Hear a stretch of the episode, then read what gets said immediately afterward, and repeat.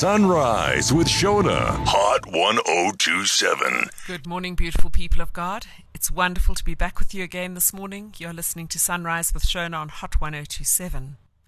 I hope that you've all had a really good week. Now, I wonder how many of you wrote letters in your childhood, perhaps even your early adulthood, as I did. I even wrote letters to my parents when I came up to university in Johannesburg. And I was reminded of the art of letter writing when I was packing up my mom's home last year and I found a whole lot of letters. Letters written by myself, my brothers, my sister, and perhaps the best one of all was a letter written from my dad to my mom, and it was a love letter, and it was about 60 years old. And I think perhaps we've lost that art of letter writing with WhatsApp and all the way we send messages now. But there are letters that we're going to look at this morning, and we're going to look at Paul's letters, where he wrote to two young men, Timothy and Titus, who were both training under him, if you like. He was mentoring them, and Paul was asking them to establish churches and sharing knowledge with them on how to do this and how they should conduct themselves. And we'll be looking at that in more detail soon. Before I look at those letters of Paul, we need to look at the gospel reading, and the gospel reading set for that day was John chapter 10, verses 1 to 10. And Jesus writes the following well, he says the following Very truly I tell you, Pharisees, Anyone who does not enter the sheep pen by the gate, but climbs in by some other way, is a thief and a robber. The one who enters by the gate is the shepherd of the sheep. The gatekeeper opens the gate for him, and the sheep listen to his voice. He calls his own sheep by name and leads them out. When he has brought out all of his own, he goes on ahead of them, and his sheep follow him because they know his voice. But they will never follow a stranger. In fact, they will run away from him because they do not recognize a stranger's voice. Jesus used this figure of speech, but the Pharisees did not understand what he was telling them. Therefore Jesus said again, Very truly I tell you, I am the gate for the sheep. All who come before me are thieves and robbers, but the sheep have not listened to them. I am the gate. Whoever enters through me will be saved. They will come in and go out and find pasture. The thief comes only to steal and kill and destroy. I have come that they may have life and have it to the full. I just love that. Jesus came that we may have life and have it to the full. And I wonder if you recognize the I am statement from last week, where I challenged you to write five I am statements for yourself. There's Jesus saying, I am the gate. It's one of his I am statements. And it makes it very clear, very clear to all of us, that the way um, to inherit this fullness of life, to experience this fullness of life, and to have life to the full, as Jesus expresses it, is through Jesus, through living the way Jesus lived, because he actually came to show us how to live. So Jesus is the gate. I'm sure, like me, load shedding's taught you all a lot about gates. I know that I can't, I can actually climb over the gate, but obviously can't get my car in. And when the battery runs flat and we haven't had power for a long time, um, it becomes very frustrating. But here we are told that spiritually and in the way we live our lives, Jesus is that gate and Jesus is accessible for all of us. All we need to do is follow him. Now, what did that involve? For me, Jesus embodied. He embodied love, obviously, we're told that he is love, but he also embodied grace, servant leadership, um, he embodied forgiveness, he embodied reconciliation, and above all, something that I've never really focused on is he embodied passion. He was passionate about God, about people, about Jerusalem, passionate enough to give up his own life on the cross so that we might have that fullness of life that he talks about. Jesus wept over Jerusalem. So we see his passion and his zeal and the pace in which he lived, moving from place to place, sharing the word, reaching out to all, reaching out the marginalized, the outcasts, facing criticism, facing attacks from the leadership of the day. I know that I personally have often preached on how Paul was zealous for God, but I haven't ever looked at the passion that Jesus had for God, for people, for life, and the way in which um, he lived out that passion. Now, I know that people often ask me when they come to me, young people, and they say they don't know what to do. How can they find out what they should be doing with their lives? One of the first questions I ask them is, What are you passionate about? Because if you're not passionate about what you're doing, then you might not do it to the best of your ability. You might be able to force yourself to, but most people really come into their best and do their best when they are passionate about what they're doing.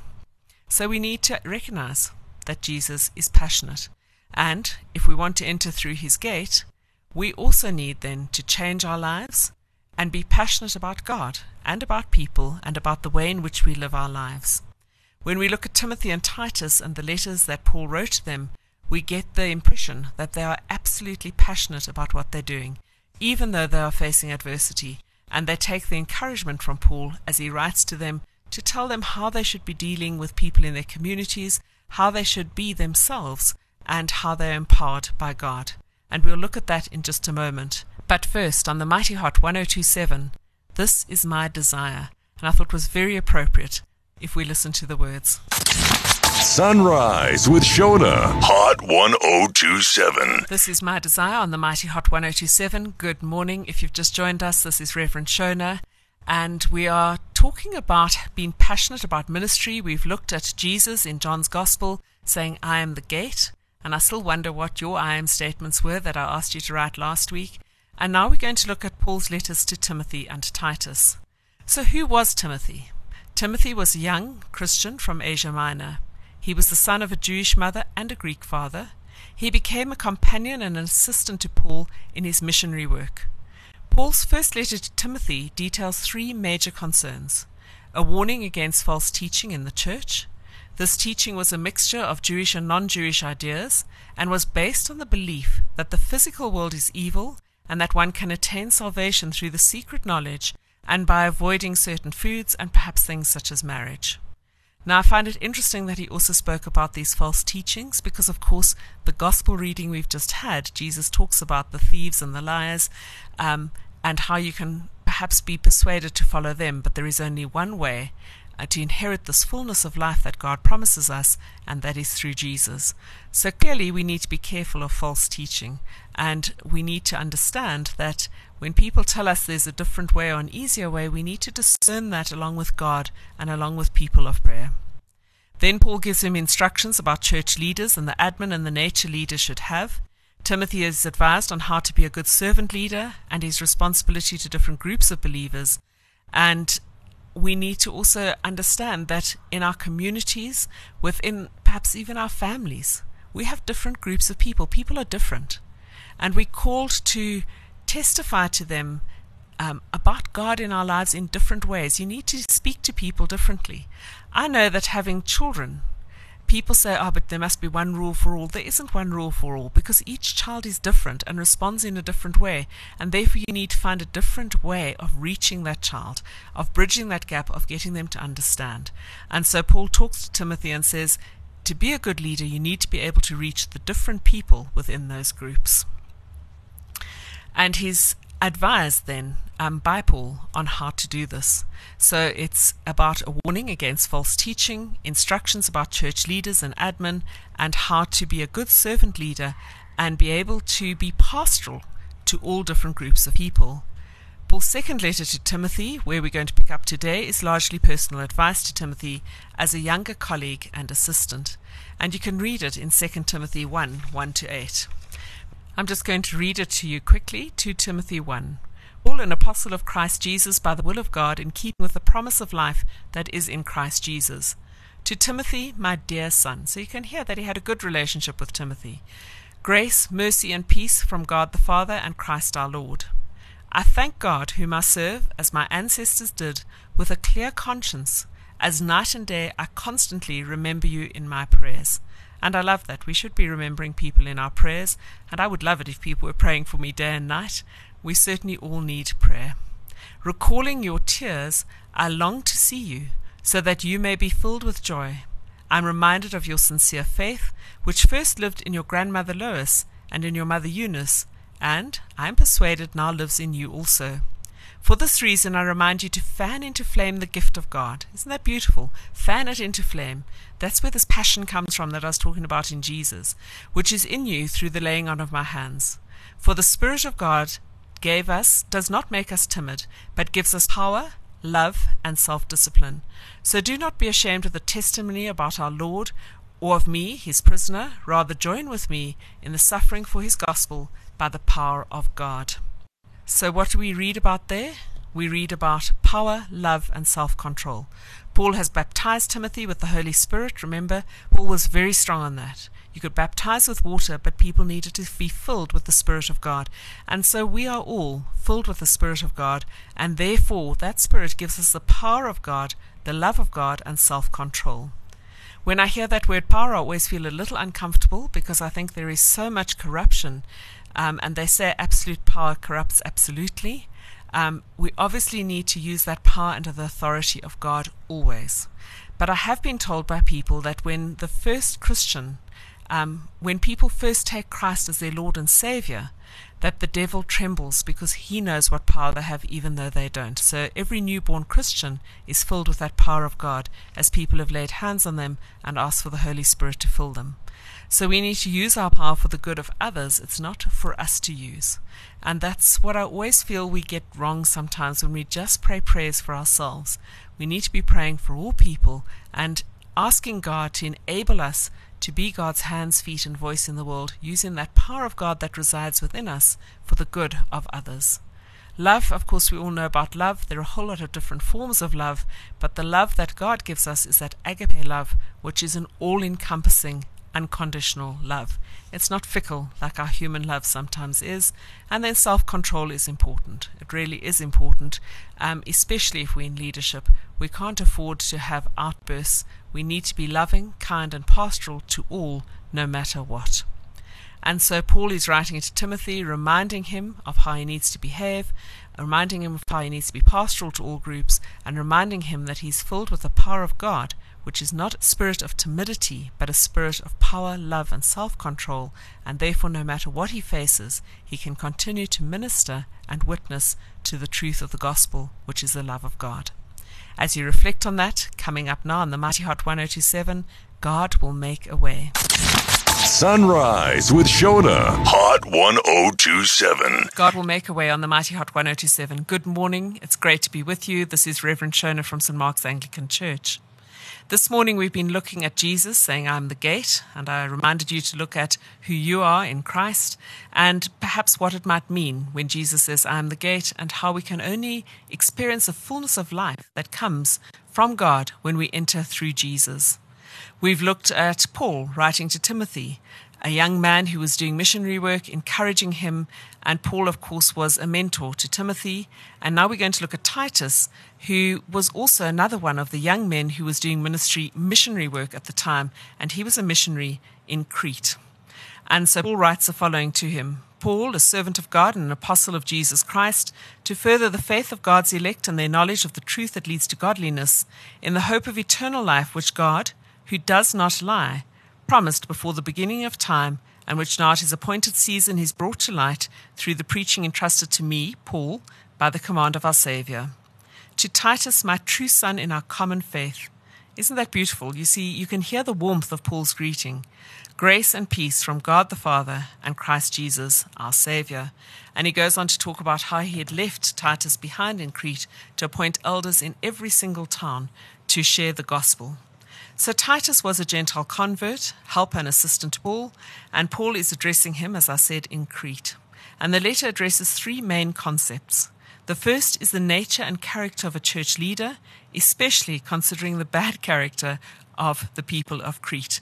And I find that quite judgmental in a way, but what he's really stressing is that Titus needs to find people of God who live in godly lives. And those people are the ones who can be the elders. Titus is then advised on how to address and teach different groups in the church the older men, the older women, the younger men, the younger women, and so on. And again, here we see this um, the gospel message is for all, and we need to make sure that we package it in such a way, I suppose, embody it in such a way, live it in such a way that people can understand it, that it's accessible for people to understand. And Titus is giving, um, he's given advice from Paul on Christian conduct and how we need to be and this is what I want to stress today peaceful and friendly, avoid hatred and arguments and division in the church. Now, for me, when we look at this, our religion is based on the hope of eternal life. God, who does not lie, promised us this from before the beginning of time. So I like Paul's emphasis on that, that God has been present before time began and that we promised eternal life by God who does not lie. And we've got these two young men then aiding Paul in his missionary work, both facing persecution, both remaining faithful. And of course, they do so through the power of the Holy Spirit. They are filled with this power, love, and self control. I'm interested in the reference that both are made on how to minister to the different groups, and I think I've stressed that already this morning. Different genders, different positions in society, even slaves. And there's the need, then, as I said, I want to look at for us to be peaceful and friendly, avoid hatred and arguments and division in the church. And I'm stressing that this morning because I just can't help but feel that people are very irritable at the moment. People are quite angry at the moment. We see it in the traffic, we see it um, in the shops. We see it all over the place. And I don't think load shedding is helping this irritation, this anxiety, this anger that we're feeling. I think because traffic takes longer, everything takes longer, we have to try and work out when to do our washing. I think that's perhaps what is fueling some of the anger that I'm certainly feeling in and around. And we are in this world that's filled with anxiety, fear, worry, critical spirits. The world is not peaceful. People are judgmental. And so into this world, we're called to bring peace. When we listen to what people are saying, we need to hear what they say, but we need to also remember that we mustn't respond in anger because an angry word or an angry response will just fuel that anger. And we're called, of course, to bring God's peace. We're called to be friendly. A smile costs us nothing. I was quite a worried child, and my mother used to say to me, just smile, a smile costs you nothing. And it's true. We can greet people. That also costs us nothing. To smile, be friendly, and greet people. Reach out to others. I remember going to a lecture once on radical welcome and how we're called to be friendly to others. Titus is told to avoid hatred. I wonder how often you've heard people say, or perhaps you've said it yourself. One of my children used to say, I hate fish. What they meant was not that they hate fish, they don't like the taste of fish. And so you can rephrase that word. If you find yourself saying, I hate, I'm just issuing a warning to myself, perhaps, as well as to you. Let's not use those words. Last week we heard how what we bind on earth is bound in heaven. Let's not use words like I hate. Reframe them, rephrase them, say it differently. And if you think that there's someone or something that you hate, let it go. Change the language, change your thoughts, because we call to being to bring that peace of God, that love of God into all situations. Titus is also advised to avoid causing division in the church. Gossip, hearsay, seeking to boost your own cause, justify yourself, all these things cause division, not just in the church, in families, in communities.